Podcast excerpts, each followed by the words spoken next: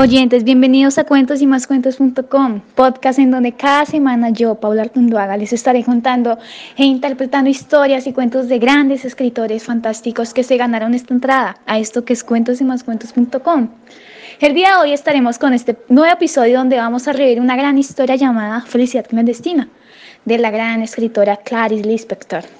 Pero primero los pondré en contexto, con ayuda de dos invitadas muy especiales que más adelante me van a ayudar con la interpretación de los diálogos de esta historia. Así que bienvenida, Vanessa Villamizar y Karen Trujillo, por acompañarme aquí. Buenos días para todos nuestros oyentes. Muchas gracias, Paula, por esta gran invitación. Karen y yo estamos muy agradecidas contigo. Sí, claro, me encanta esto interpretar papeles. Yo también estoy muy emocionada, así que sin más, pues iniciemos. Bueno, hablemos de lo que es la felicidad clandestina. Claro, podemos comenzar diciendo que la felicidad clandestina reúne narrativas de Clarice Lispector, escritas durante diferentes momentos de su vida y reflexiona sobre la infancia, la familia o la sociedad. Cabe destacar que Clarice Lispector pretende transmitir por medio de esta obra los estereotipos de la mujer perfecta, que aún hoy en día, por lo menos en los lados asiáticos, se ve muy al aire, con eso de la mujer súper delgada y alta. Además de esa tendencia de piel muy blanca.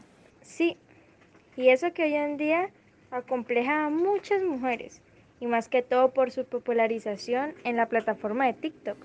Exacto, la mayoría de jóvenes quiere eso, que en este cuento de la felicidad clandestina, en donde hay una joven que es gordita y además crespa, como lo anuncia la escritora, se ve que en mi opinión al leer el relato está complejada por sus compañeras del curso, pues ellas cumplen con el estereotipo de sociedad, con cara y cuerpos perfectos, y pues lastimosamente hacen que esta joven gordita sea la mala de la historia, que sea la envidiosa, la odiosa con todas las demás, más aún cuando decide volarse de una compañera que nada más anhelaba un libro que tenía a su disposición. Bueno, entonces comencemos.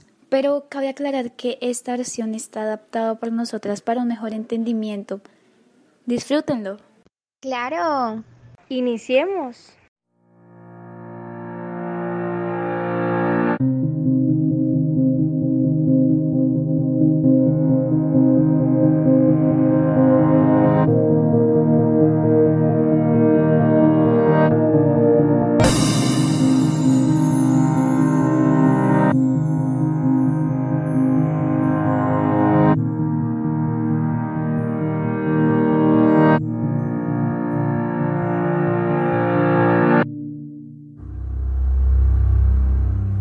Esta es la historia de una niña amante y devoradora de libros que, por desgracia, no podía acceder a su libro favorito.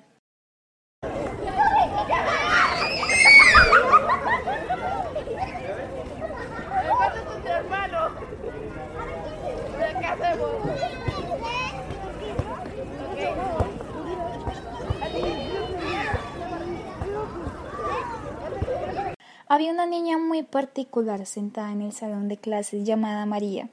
Ella era gordita, de estatura baja, pecosa y de pelo crespo medio amarillento. Poseía también un gran busto que daba a resaltar aún más con los dulces que le encantaba ponerse en el bolsillo de su blusa. Cosas que las demás niñas no poseían, ni los dulces, mucho menos el busto, ya que ellas eran aún chatas. Ella se caracterizaba por su poco gusto a la lectura a pesar del gran acceso a libros que le brindaba su padre, dueño de una librería, asimismo por la egoísta, tacaña y envidiosa forma de tratar a sus compañeras, las cuales ellas eran altas, monas y de cabello libre, las odiaba a tal punto de ser cruel y vengativa en cualquier oportunidad.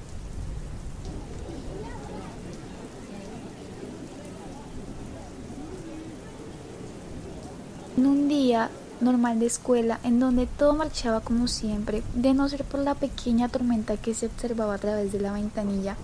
Este espectáculo lo observaba y escuchaba Diana, una de las compañeras de María, muy concentrada en las melodías que destilaban las gotas cayendo contra el tejado y un sonido extraño la sacó de su mundo fantástico.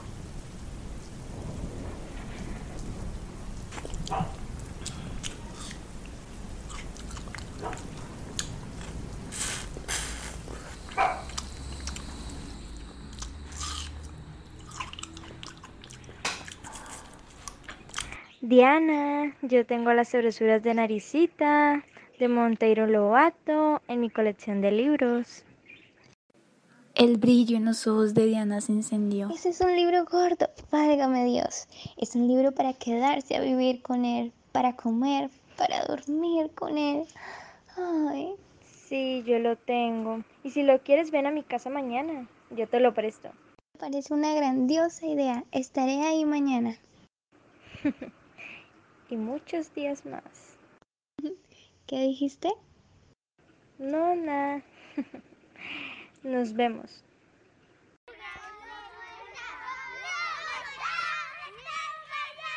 Aquella niña emocionada, feliz y súper contenta flotaba de la alegría con ansias, esperando tener el libro en sus manos. Entonces, al día siguiente, Diana, literalmente corriendo, fue a casa de María.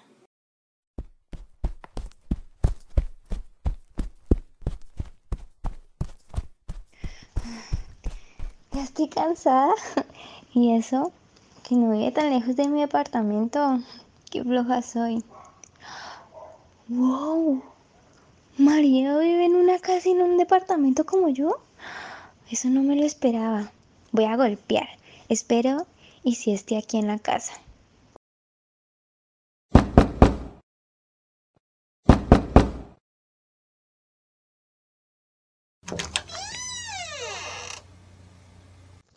Hola, vengo por el libro. Um, Hola. Ay, ya le presté el libro a otra niña. Ha venido antes que tú. Ven a buscarlo mañana temprano. Desconcertada, Diana caminaba despacio y decepcionada. Qué mal que me haya ganado. Deseaba empezar con ese libro hoy. Aunque vale la pena esperar otro día más. Realmente vale la pena. María estaba de mal humor hoy. Su cara somnolienta podría ser la razón. No voy a dejar que la tristeza me gane. Tú eres Diana y podrás leer ese hermoso libro, ya verás. Mañana iré mucho más temprano a por él. Al día siguiente fue así. Ella con el corazón a mil y a saltos llegó a casa de ella. Pero hoy sí pueda conseguir el libro y que María esté de mejor humor.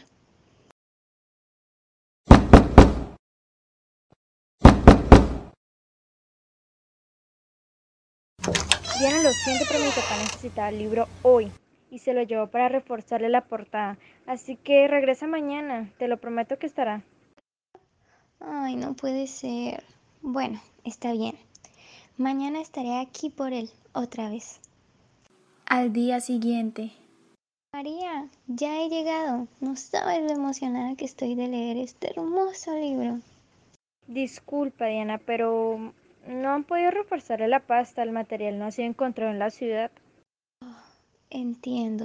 Debe ser un material muy fino para tan hermoso libro. No puedo creerlo. Nuevamente no lo puedo tener.